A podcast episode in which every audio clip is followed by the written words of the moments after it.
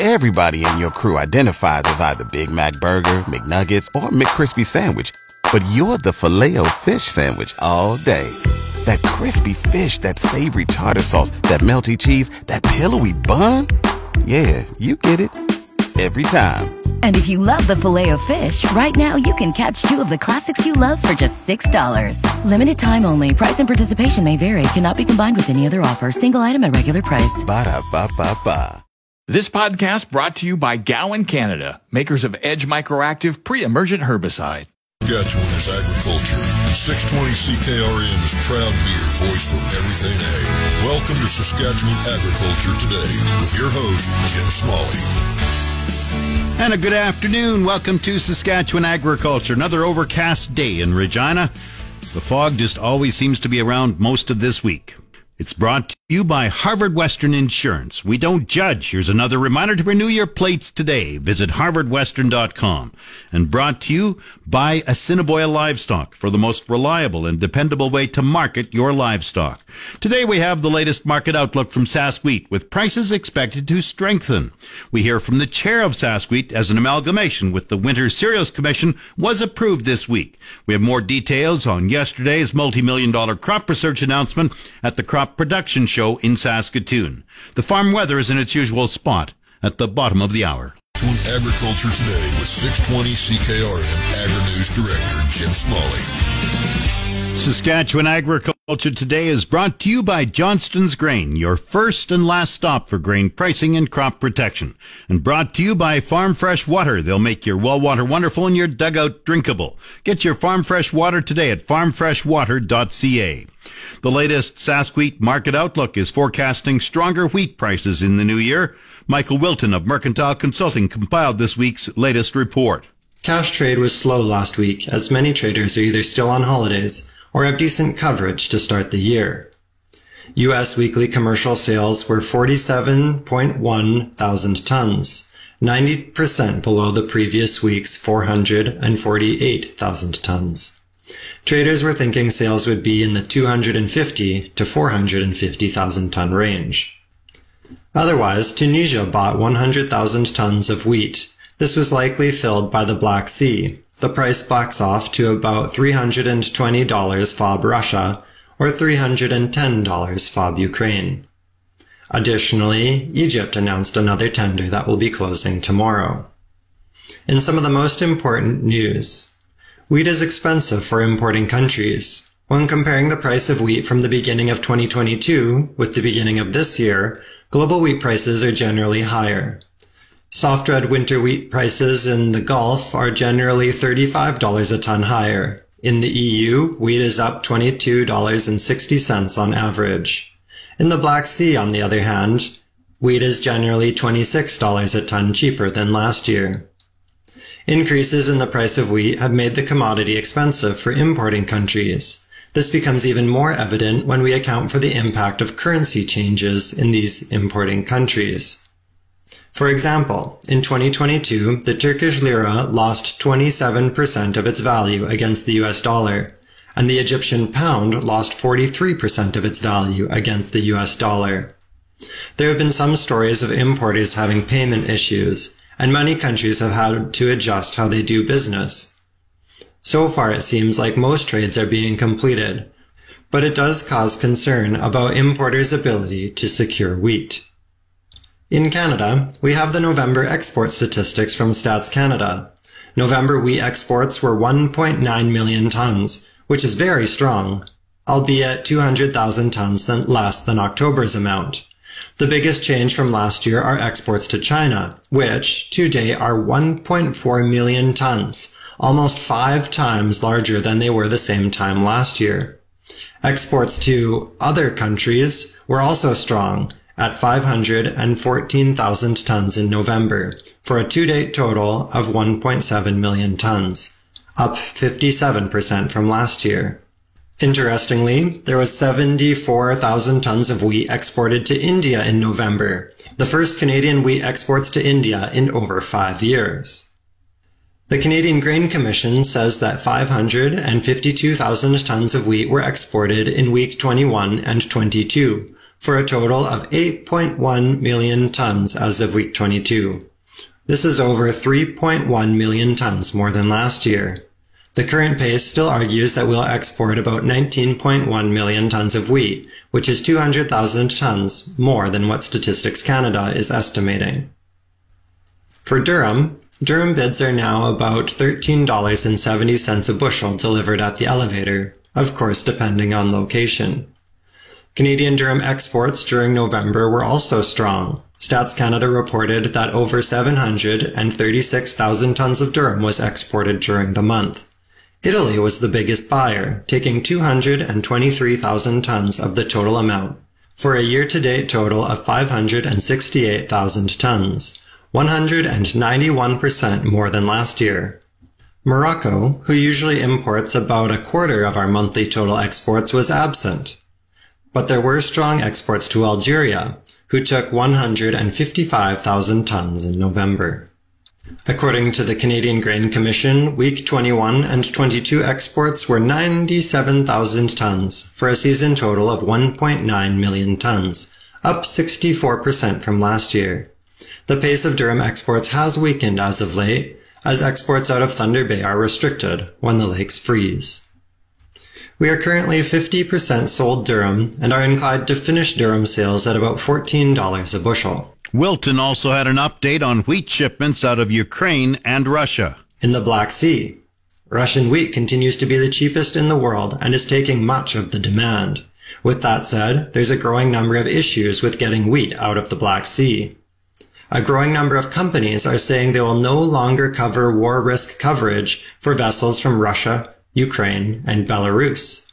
Additionally, wait times in the Bosphorus are increasing shipping costs. No new vessels are currently expected to arrive in Ukraine for loading, and 94 vessels were waiting for inspection in Turkey as of January 3rd. Some ships have been waiting for more than a month for inspection. Like the rest of Europe, Russia and Ukraine have been unseasonably warm.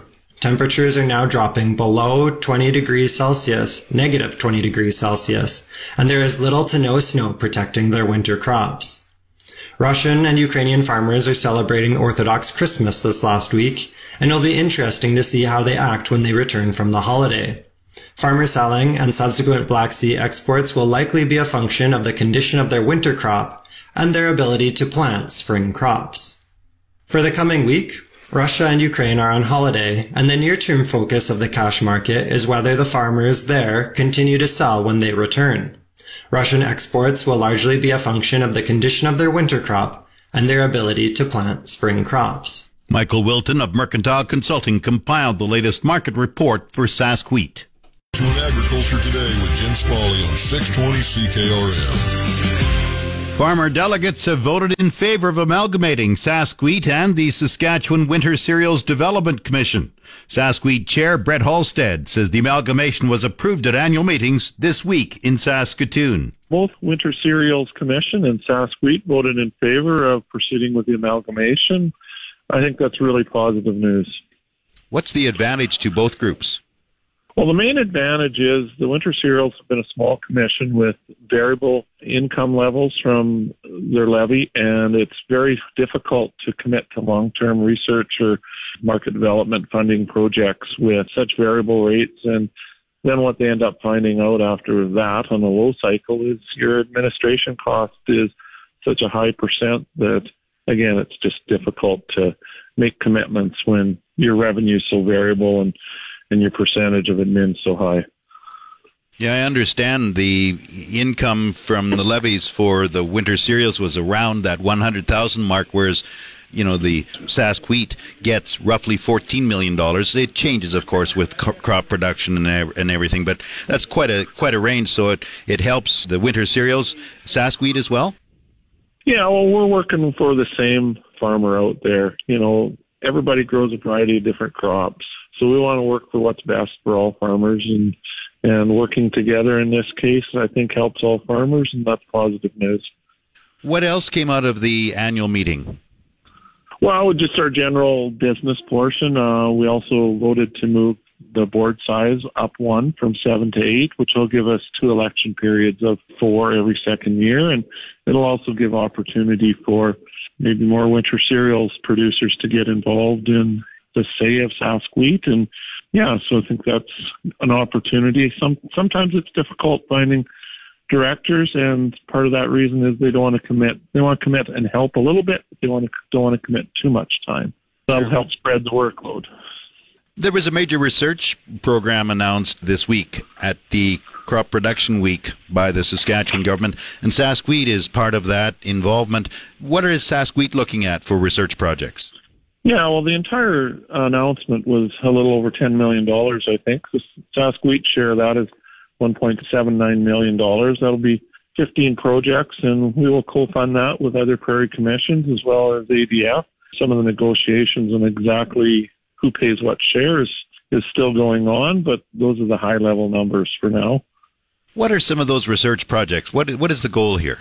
Yeah, we continue to try and breed higher, higher yielding uh, wheat varieties. You know, improve our drought resistance. Uh, look at diseases like fusarium, head blight, and stripe rust, just to name a few. And overall, since 2014, we've been involved in this ADF funding. Uh, we've committed $18 million to a number of very good projects. Of course, the goal to keep Saskatchewan farmers competitive on the world marketplace. Absolutely. Tell me about Crop Production Week. What's your thoughts? Oh, it looked like we're back to normal. It was a busy show, especially the t- Tuesday and yesterday that I was in there. Monday was a little slower getting going back home and doing the farm stuff now, but you know, there seemed to be a general excitement, people just being able to out, get out and about and do their business as we always used to again. How's soil moisture look around Nokomis? Well, we had a little moisture last fall, but we went in pretty dry. A nice snow cover sitting here now, probably above average if it doesn't decide to blow away yet. But, you know, we're farmers, so we're always internally optimistic that at some point in time through the growing season, we'll get enough to do well. Brett Halstead of Nokomis is chair of the Saskatchewan Wheat Development Commission. Now for Real Agriculture with Shaun Haney on 620 CKRM. This is your RealAgriculture.com update.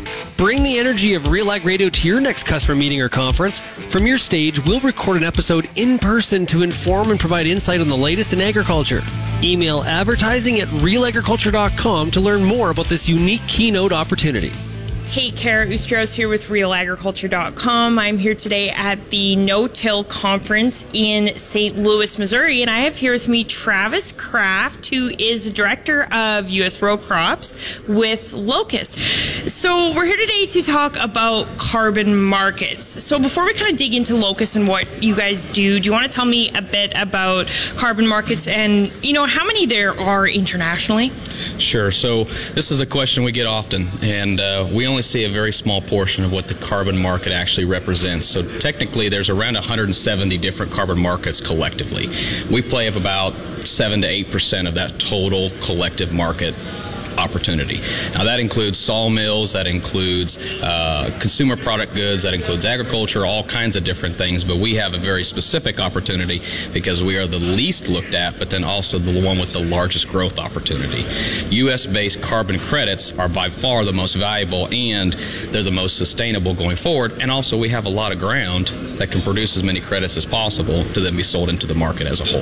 So, so when looking at the the two kind of base models that there are, there's compliance and there's voluntary. Do you want to kind of talk about what that means? Sure. So compliance is exactly what it sounds like. You must comply with a specific regulation or action put down for therefore by the government or verifying body. That could be cutting nitrogen. That could be reducing your tillage. That could be a multitude of different things. Whereas in voluntary, voluntary, you are the transaction between the buyer and the seller, as well as the grower who's producing the credits. All you have to do is qualify for a program, and you're going to make that money. You don't have to comply with specific regulations, such as what's going on in the European Union or the Netherlands or Canada, any of those places. And and frankly, in the U.S., we're going to be in the voluntary market for quite some time because the infrastructure is just not there to become a regulatory based body anytime soon. Now, you guys at Locus talk a lot about legacy, and I mean, of course, we talk about legacy, numerous things in agriculture, but why, when it comes to the carbon markets, is legacy so important? The fact of the matter is, the, the statistics will tell us that a third of the population of our growers right now will be handing down this operation within the next five years. So, what happens to that second generation, what happens to the generation that's just trying to come back to the farm? What things can we do now to set them up going forward? And if we can provide an income stream that is consistent, not changing anything, and allowing them to make additional finances and financial opportunities going forward, that's legacy and that's important because that's there's not many things that are doing that right now consistently that can be taken advantage of or even educated about to begin with. So tell me a bit about Locus. What do you guys do and how does that kind of fit into the carbon markets? Mm-hmm. Locus is a product company. We've been around since 2014. Uh, began in just fermentation based solutions, meaning microbes, but now we have moved into multiple different components as in bioenergy, as well as animal nutrition, uh, skincare, as in like uh, product creams for rosacea, and ag, of course. So everything we do is biology based and we all we own all the biology. We produce all the biology from the, ex- the exact strains that we found within Mother Nature. So our specific strains are very unique in the fact that we don't need a whole bunch. We need maybe one, two, or three to do specific jobs in the soil and in the plant itself. That fits into the entire operation because microbes are part of the microbiome, and if you can allow something to do the job it was meant to do, then you start to make other bugs do their jobs more effectively. So, so talk about some of the products you guys have. How do they? I know you, you touched a bit on how they work, but do you want to kind of elaborate a bit more on on how that all works? Sure. So we have two different species. We have an endophytic based organism which lives inside the vascular system of the plant. So think of it as a conductor. It's sending the signals out to all the bugs in the root system or in the, in the soil to bring the nutrients in. In exchange, it kicks back what? Carbon exchange happens. And then we also have what's soil-borne based organisms. Now, what most biological companies haven't figured out that we have is that when you put them together and they play together, then they work together. So if it needs phosphorus, it sends out to get phosphorus. If it needs potassium, nitrogen, iron, boron, manganese, it can have that exchange immediately because it has its best player already in the soil or in the vascular system of the plant itself. This has been your Real Agriculture Update. You can find out more about this issue or many others at realagriculture.com. Agri-weather forecast on the voice of Saskatchewan, 620 CKRM. The official 620 CKRM Farm Weather is brought to you by Shepherd Realty in Regina, specializing in farm and ranch real estate in Saskatchewan. Call Harry, Justin, or Devin at 352-1866. And Moose Jaw Truck Shop, the number one choice for any diesel engine repair. Drop in, no appointment necessary, or visit moosejawtruckshop.com. Mainly cloudy today with 30% chance of flurries. Fog patches dissipating this noon hour. Wind southeast 20 gusting to 40. The high today minus 7. Fog patches developing again tonight. The low minus 9. Tomorrow, mainly sunny. Fog patches dissipating early in the morning. Winds up to 15 kilometers per hour. The high Friday minus 1. The low minus 6.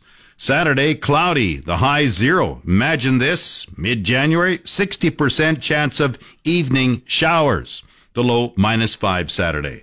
Sunday, cloudy, the high minus five, the low minus eight. Monday, cloudy, the high minus six, the low minus 13. Tuesday, cloudy, the high minus 9, the low minus 13. Wednesday, cloudy sky, the high minus 8. Normal high for this date, minus 11. The normal low is minus 23. Sun rose at 8.55 this morning. It sets at 5.18 tonight. And currently around the province, the hot spot is in Maple Creek in the southwest corner at zero. The cold spot, Yorkton, minus 16. Estevan is minus 14. Saskatoon, minus 11. Swift Current, minus 6. Weyburn, minus 14. Yorkton, once again, the cold spot in the province at minus 16. Overcast in Regina with some light snow flying around. It's minus 14. That's 8 above Fahrenheit. Winds are from the south southeast at 25. Humidity is 84%. The barometer falling 103.0. Fog in Moose Jaw minus 12. Winds are from the east southeast at 13. Once again, Regina overcast and light snow. It's minus 14. That's 8 above Fahrenheit.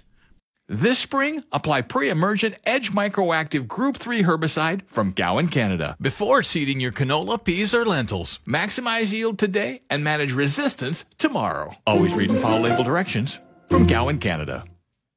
Saskatchewan Agriculture Today on the Voice of Saskatchewan, 620 CKRM. This portion of Saskatchewan Agriculture Today is brought to you by McDougall Auctioneers. Get fair market value for your assets with an online auction through McDougall Auctioneers, McDougallAuctions.com. And brought to you by Pattison Liquid Systems, experts in liquid fertilizer distribution. Fertilizer's just better when it's wetter. Pattison Liquid Systems, expect the best. Crop research was the focus yesterday as 49 projects received funding from Federal Provincial Agriculture Development Fund. The two senior levels of government are providing $10.3 million, with an additional $4.6 million coming from farmer levies deducted on the sale of a wide range of crops. 19 University of Saskatchewan research scientists were awarded $6.8 million to support 29 crop related projects.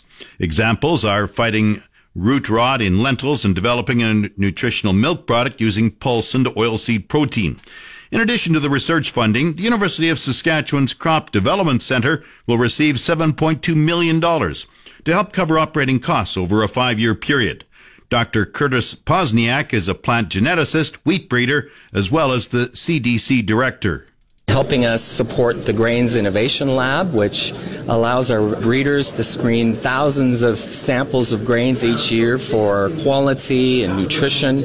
And a big part of what we do is field research, and a, a significant portion of the funding being announced today will help support our field operations to ensure that we could do the breeding, the pathology, and the quality work that's required to develop new varieties also serves as a training ground for the next generation of plant breeders. Many of the projects that were announced today will hire summer students or graduate students or postdoctoral fellows that will come in and train, learn about Saskatchewan agriculture, develop knowledge, uh, publishable knowledge that then can be translated into our variety development pipeline at the crop development centers. So there is a significant training piece that's part of this. Many of our students uh, are homegrown, like myself, right here from Saskatchewan, and but we have a, a whole range range of students from all over the world that bring different perspectives on their agricultural systems and ideas of how we can do things better here. And it's that sort of diversity of people, I think, that can really contribute to very innovative applied projects. One of the largest grants is $421,000 to explore resistance to two soil borne pathogens that researchers believe are the main causes of root rot. A growing percentage of peas and lentils suffer from root rot, which is especially a concern during wetter growing seasons. Professor Dr. Sabine Banniza and her team will use four elite lines of lentils that are close to being commercially grown and intercross them with four close wild relatives that have known resistance to the two pathogens, Aphanomyces and Fusarium. Banniza hopes the four-year project will be able to identify resistant lines to Saskatchewan Agriculture Today with 620 CKRM Agri-News Director Jim Smalley. This segment of Saskatchewan Agriculture Today is brought to you by Degelman Industries. Look to Degelman for the most reliable, dependable, engineered tough equipment on the market. And Arcola Building Supplies. Small town lumberyard, big on service. ArcolaBuildingSupplies.com. The Saskatchewan sclerotinia risk map is showing low levels for nearly all areas of the province, but there are some hotspots with potential for the canola disease in the upcoming year. This includes Meota in the northwest, Birch Hills southeast of Prince Albert, and Guernsey about 185 kilometers northwest of Regina. Disease assessments were made in over 200 canola fields. 20 plants were collected from five different field sites. Sclerotinia stem rot was observed in a little more than half those fields. Here's the market updates with Jim Smalley on 620 CKRM. Market update brought to you by Fries Tallman Lumber. Since 1956, Fries Tallman has been your trusted building material supplier for every type of project. Fries Tallman in Regina and Fort Qu'Appelle and Farm Fresh Water. They'll make your well water wonderful and your dugout drinkable. Get your Farm Fresh Water today at farmfreshwater.ca. Grain prices were mixed in early trading. Viterra prices for canola rose 310 at 823.02. Yellow peas fell 919 at 467.70. Number 1 red spring wheat gained $1.33 at 414.22. The rest were unchanged. durum 492.61. Feed barley 356.57. Chickpeas 925.95. Flax 682.98 oats 239.32 and feed wheat 289.56. On the Minneapolis Grain Exchange, hard red spring wheat for March fell a quarter cent at 8.99 a bushel. The livestock reports on the voice of Saskatchewan, 620 CKRM. The livestock quotes brought to you by the Weyburn Livestock Exchange. Call Weyburn at 842 4574. Now, the latest quotes. Good afternoon. This is the Yorkton Heartland Livestock Market Report for the week of January 11th. Wow, what a sale we had start off the new year. Definitely started out with a bang and a lot of excitement. 29.75 in the sort, 400 cows and bulls, a total of 33.75 for the day. Cows were 5 to 7, 5 to 7 cents stronger, bulls were steady. D1, D2 cows, 83 to 93, sales to 102, 103 on those high yielding kind of cows. D3 cows, 73 to 83, cows were averaging 87.75. Good bulls, 118 to 128, sales to 132, 133. One bull from the pillar ranch at Neudorf topped out at 136. On to the pre-sort sale. What a sale. Listen up, guys. 425 pound steers, two, 334. 500 pounders, 322. 575 pound steers, 320. 650 pound tan steer, 292. Had a package of 91 black steers weighing 650 pounds at 290. My favorite pen, 710 pound tan steers, 275. 800 pound steers at 254. 800 pound steers, there was 149 of these red, black, exotic steers topped out at 249. 850s at 245. 70 red, black, exotic steers, 950 pounders at 240. 1,000 pounders, 235. 1,075 pound steers at 228. On the heifer side, 425 pound heifers, 264. 500 pounders, 261. 575 red block exotic heifers, 248.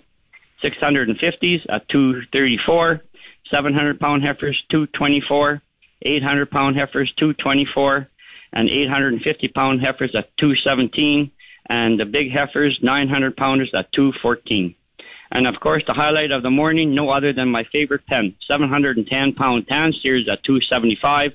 And one more here, 1210 pound red black exotic steers. They topped out at two and a half cents a pound. That comes out to $2,426. Good job to the Schmidt family of Langenburg. Next bred cow and heifer sale, Friday, January the 27th, 180 consigned so far. That's it for this week at Heartland Yorkton. I'm Harvey Exner. Have a good day. And the latest Saskatchewan pork prices, $189.82 per CKG. Coming up, the resource report. This is the Saskatchewan Resource Report on 620 CKRM. Here's Jim Smalley. Port brought to you by Second Look Online Auction. Visit 2ndlookonlineauction.com to see what's up for bid. Rising consumer prices in the United States moderated again last month, bolstering hopes that inflation's grip on the economy will continue to ease this year and possibly require less drastic action by the Federal Reserve to control it. Inflation eased to 6.5% in the U.S. in December compared with 12 months earlier. It was the sixth straight year over year slowdown. On a monthly basis, prices actually slipped 0.1% from November to December, the first such drop since May 2020. The softer readings add to growing signs that the worst inflation bout in four decades is gradually waning. Still, the U.S. Fed doesn't expect inflation to slow enough to get close to its 2% target until well into 2024. A Swedish government owned iron ore mining company says it has identified significant deposits of rare earth elements in Arctic Sweden that are essential for the manufacture of electric vehicles and wind turbines. LKAB's CEO said the quantity of rare earth metals exceeds 1 million tons and is the largest known deposit of its kind in Europe. Sweden's energy and business minister said, quote, the EU's self-sufficiency and independence from Russia and China will begin in the mine. On the markets today, the TSX has risen 100 points to 20,124. The Dow has gained 147 points to 34,120. Oil has gone up $1.67 at 79.08 a barrel. The Canadian dollar is at 74.70 cents US. That's the resource report. If you missed any segment of the show, tune in to the on-demand Saskatchewan Agriculture Today podcast. Brought to you by Gowan Canada. Gowan Canada understands the challenges growers face and takes pride in finding effective crop protection solutions. Visit GowanCanada.com to learn more. That's Saskatchewan Agriculture Today. I'm Jim Smalley. Good afternoon and good farming. You've been listening to Saskatchewan Agriculture Today with Jim Smalley on 620 CKRM. If you missed any of the broadcast, download the podcast now online at 620ckrm.com. Saskatchewan Agriculture Today, following the 12 o'clock news. On your voice for everything ag, 620 CKRM. This podcast brought to you by Gowan Canada, makers of Edge Microactive pre-emergent herbicide.